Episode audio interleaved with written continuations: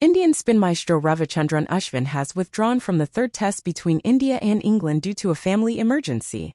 The third test match is currently ongoing in Rajkot. BCCI said in a press release on Friday that Ashwin has withdrawn from the test squad due to a medical emergency in his family. The BCCI Board of Control for Cricket in India and the Indian team fully support Ashwin in his decision. The board extends its heartfelt support to him and his family. The health and well-being of the cricketers and their family members are of utmost importance. The BCCI urges respect for Ashwin's and his family's privacy while they go through this tough time.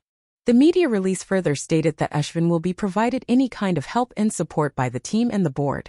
The BCCI will keep the communication lines open to support him as needed. Indian teams appreciate the fans and media's empathy and understanding during this sensitive period. On the same day, R. Ashwin achieved a great milestone of 500 wickets in Test cricket. He became the fastest bowler in the history to do so. We all cricket fans support Ashwin and pray for his family.